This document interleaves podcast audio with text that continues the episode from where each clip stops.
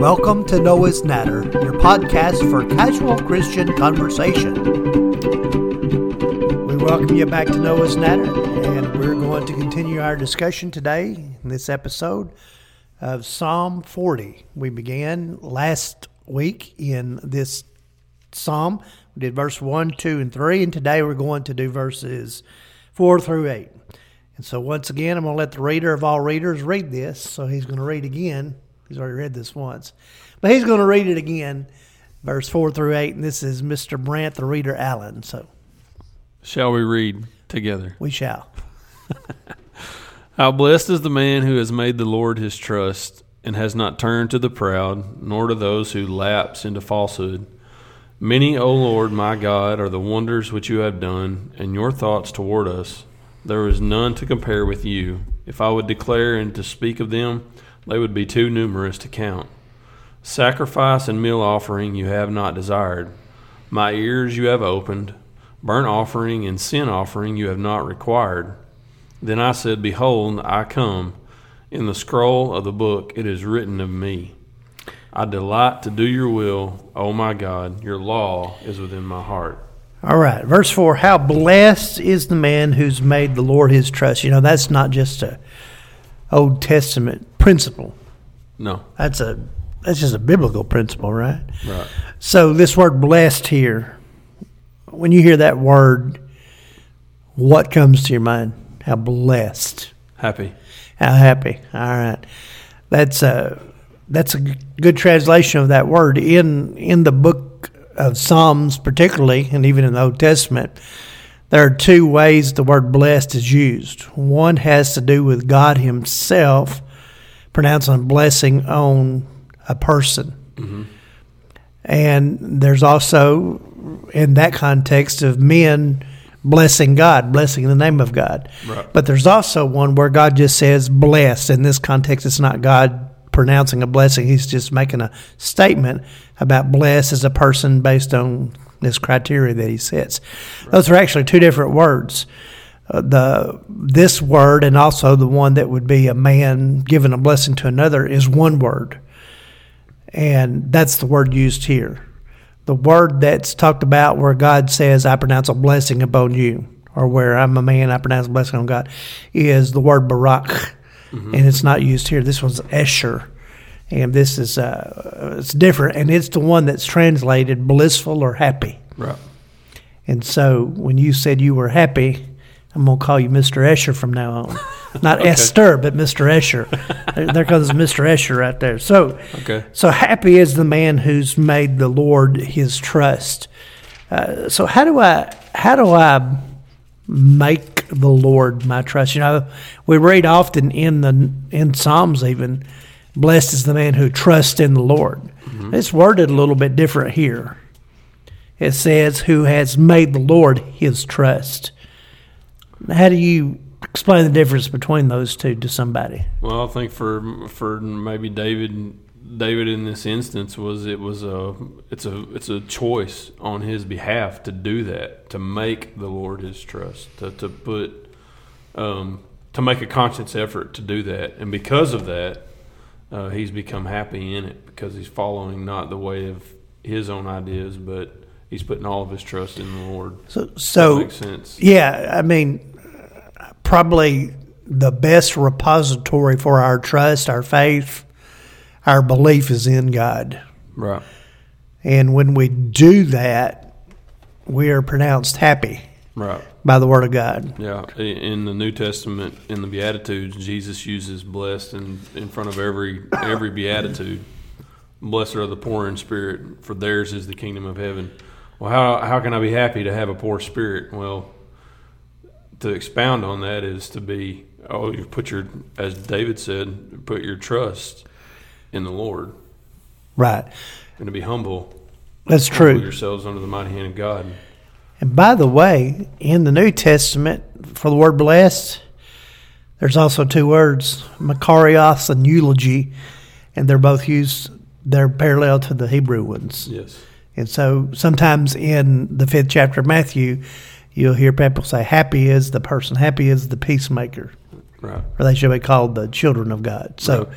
That's a whole nother subject. But anyway, I want to put my trust in God. But it's still the same use of the word. It's still the same use of the word. Right. I want to. That's a good place for me to for my faith to rest. Right. As opposed to what he says in the last part of this verse, I've not turned to the proud nor to those who lapse into falsehood. Men. Yeah. I'm not putting my trust in men. I'm putting my trust in God. Right. That's, and Him alone. Altogether difference there. Yeah. Huge difference. Look at those waveforms. Those don't look right. Verse number 5. Many, O Lord, O my God, are the wonders which you have done. Now, when I hear that, I think of creation. I think of Psalm 19 where the Bible says what?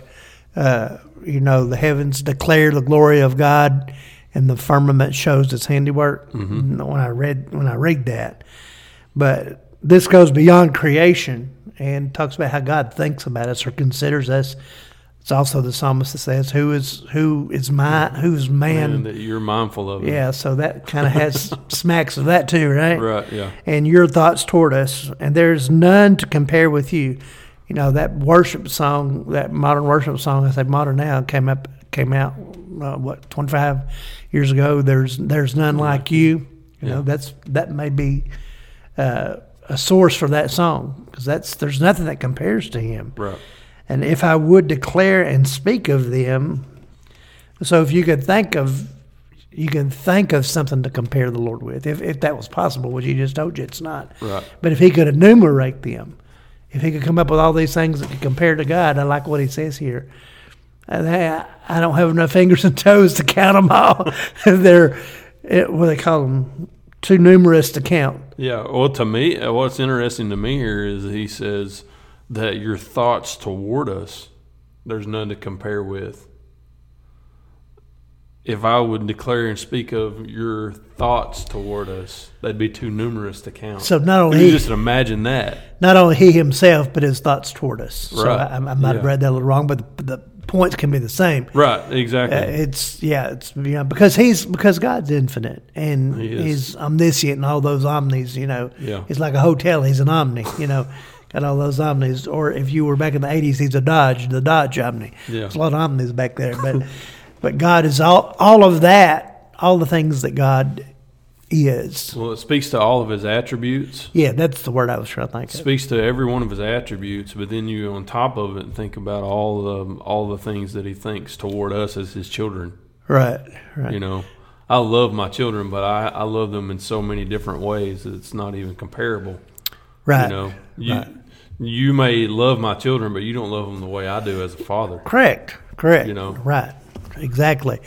And when I think about God's thoughts, my mind always goes to Isaiah 55, mm-hmm. where he says, my thoughts are higher than your thoughts, my ways are higher than your ways too. So very interesting wording.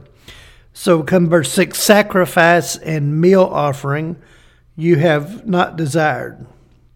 Well, God did desire that in the Old Testament in a certain context. There were sacrifices, there were meal offerings, more than one kind, that were required under the Mosaic Law. But this is not the point that the writer's making.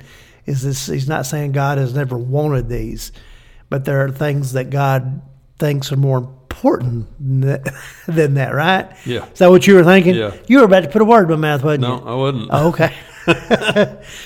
My ears you have opened, burnt offering and sin offering you have not required. And so then I said, behold, I come quickly. So what is God desiring from us? Well, in other parts of Psalms, it says that he desires a broken heart and a contrite spirit. That's one part.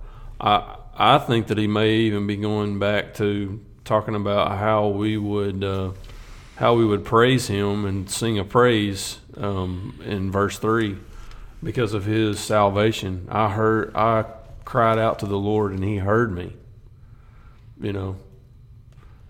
And all he wants us to do is just come to him. And it's simple. So contextually, you could take that point backwards to the context. You can also take this point forward to the very next verse. Sure.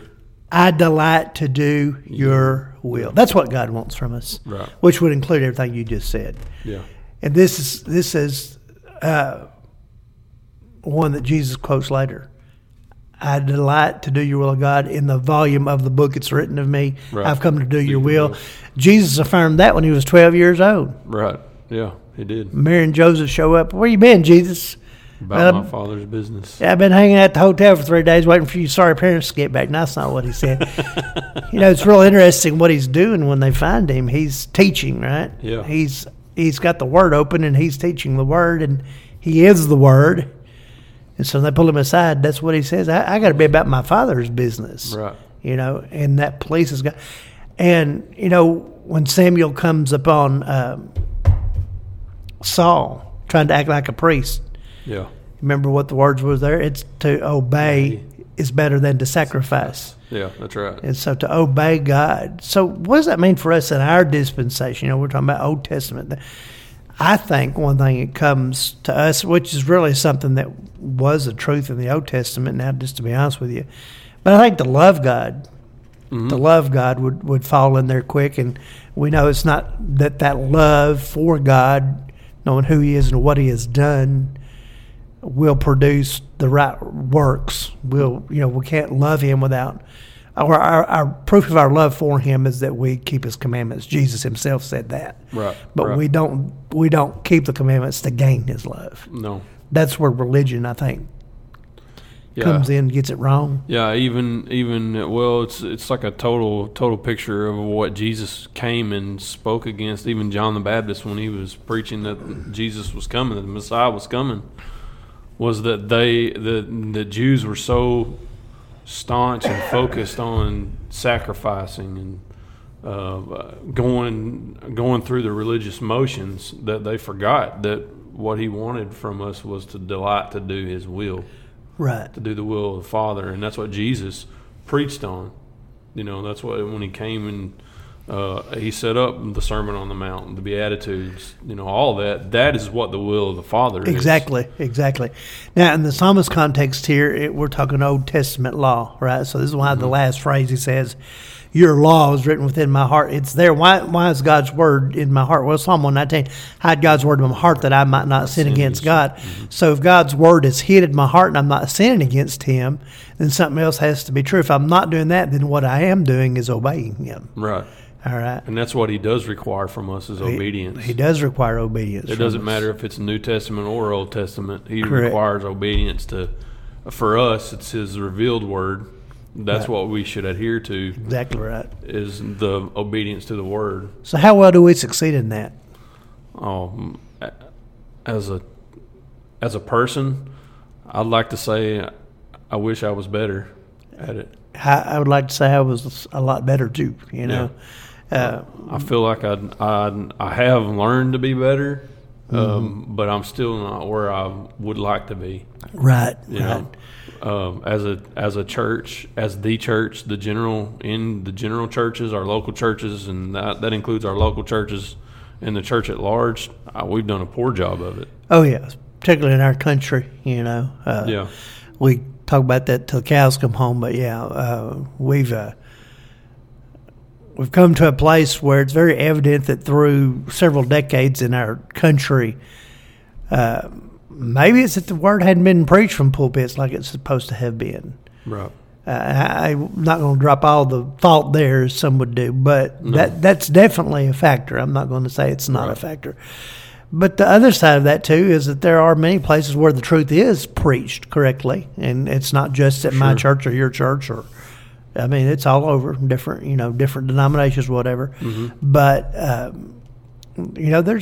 it's falling on deaf ears. Right. You know, the people don't have an ear to hear. Right. And if you don't have an ear to hear, guess what you're going to hear? Nothing. Absolutely nothing. Yeah. So, God, change our hearts. Amen. Forgive us. Change us. Yeah. You know. Make us delight in doing your will. Yeah. And the only way to know what his will is, that's one of the things that Jesus preached is, you know, he said in Matthew, we were talking about that verse earlier before we started, Matthew 7, you know, and it says, no, there will be many who come, but only those who do the will of my Father. You know, what is the will of the Father? To love and to do good works and to glorify him. You know, correct. And the only way to know how to do that is in his word. And by the way, the only people that will be doing that will be people who have come to him by grace through faith in Christ alone to begin with, anyway. Right. And who are delighting in that fact. Yes, right, right. Because outside of Christ, you don't have capacity to do that delighting. No. You gotta. No, he's got to be in there somewhere. To us, it's to those who do not know Christ, it's an unknown thing. True. That's true. And no man can come to the Father except the Holy Spirit who draws him. Is that in the Bible? Yes. Yeah. Who said that? I think Jesus. I think he did too. Yeah. Speaking of himself. He did speak of himself. Yeah. So what's the greatest need? What's the greatest need in the church? And I'll just say at large. What's the greatest need in church at large to change that dynamic? Well, there's I think we've done a disservice with revival. And, you'll know what I mean when I say we need revival. But what we really need is we need revival in our own hearts, because you're right. There are churches all over this country who preach the word faithfully, who are expounders of the word, who dive in and preach truth every day. They preach the gospel. But if we as a people who sit on those pews, who do not listen, we're like those who built their house on sand. Mm-hmm. We don't listen to the words and do them. Right. But not only do we have to listen to the word, but we have to do it. And don't let that be lost on anyone. Regardless of whether your house is built on the rock where it should be, which is the foundation of Christ and the Word, or it's not in the context you just said, the storms are going to come. The winds, the waves, and the water is coming. Right. That doesn't matter. But what makes a difference is where your house is built, what it's built upon. Right. So you don't have to look for the wind, the water, and waves, the adversity of life. It's coming. Yeah. In this world, you will have tribulation, Jesus said. Now, he's overcome the world. Right. But the only way you can appropriate that victory is to live it out, obey it, to do it, as he said. Live your faith. Yeah, and so few people are doing that anymore. That's right. But we need to try harder. No. Yep. We need to be more obedient. Do not try. Do. Thank you, Yogi. You're welcome. Welcome you are. And welcome you are. Thank you for joining us for this episode of Noah's Natter. May the force be with you. No, that did wrong. May the Lord be with you till we meet again. Amen. This is all your place for casual Christian conversation.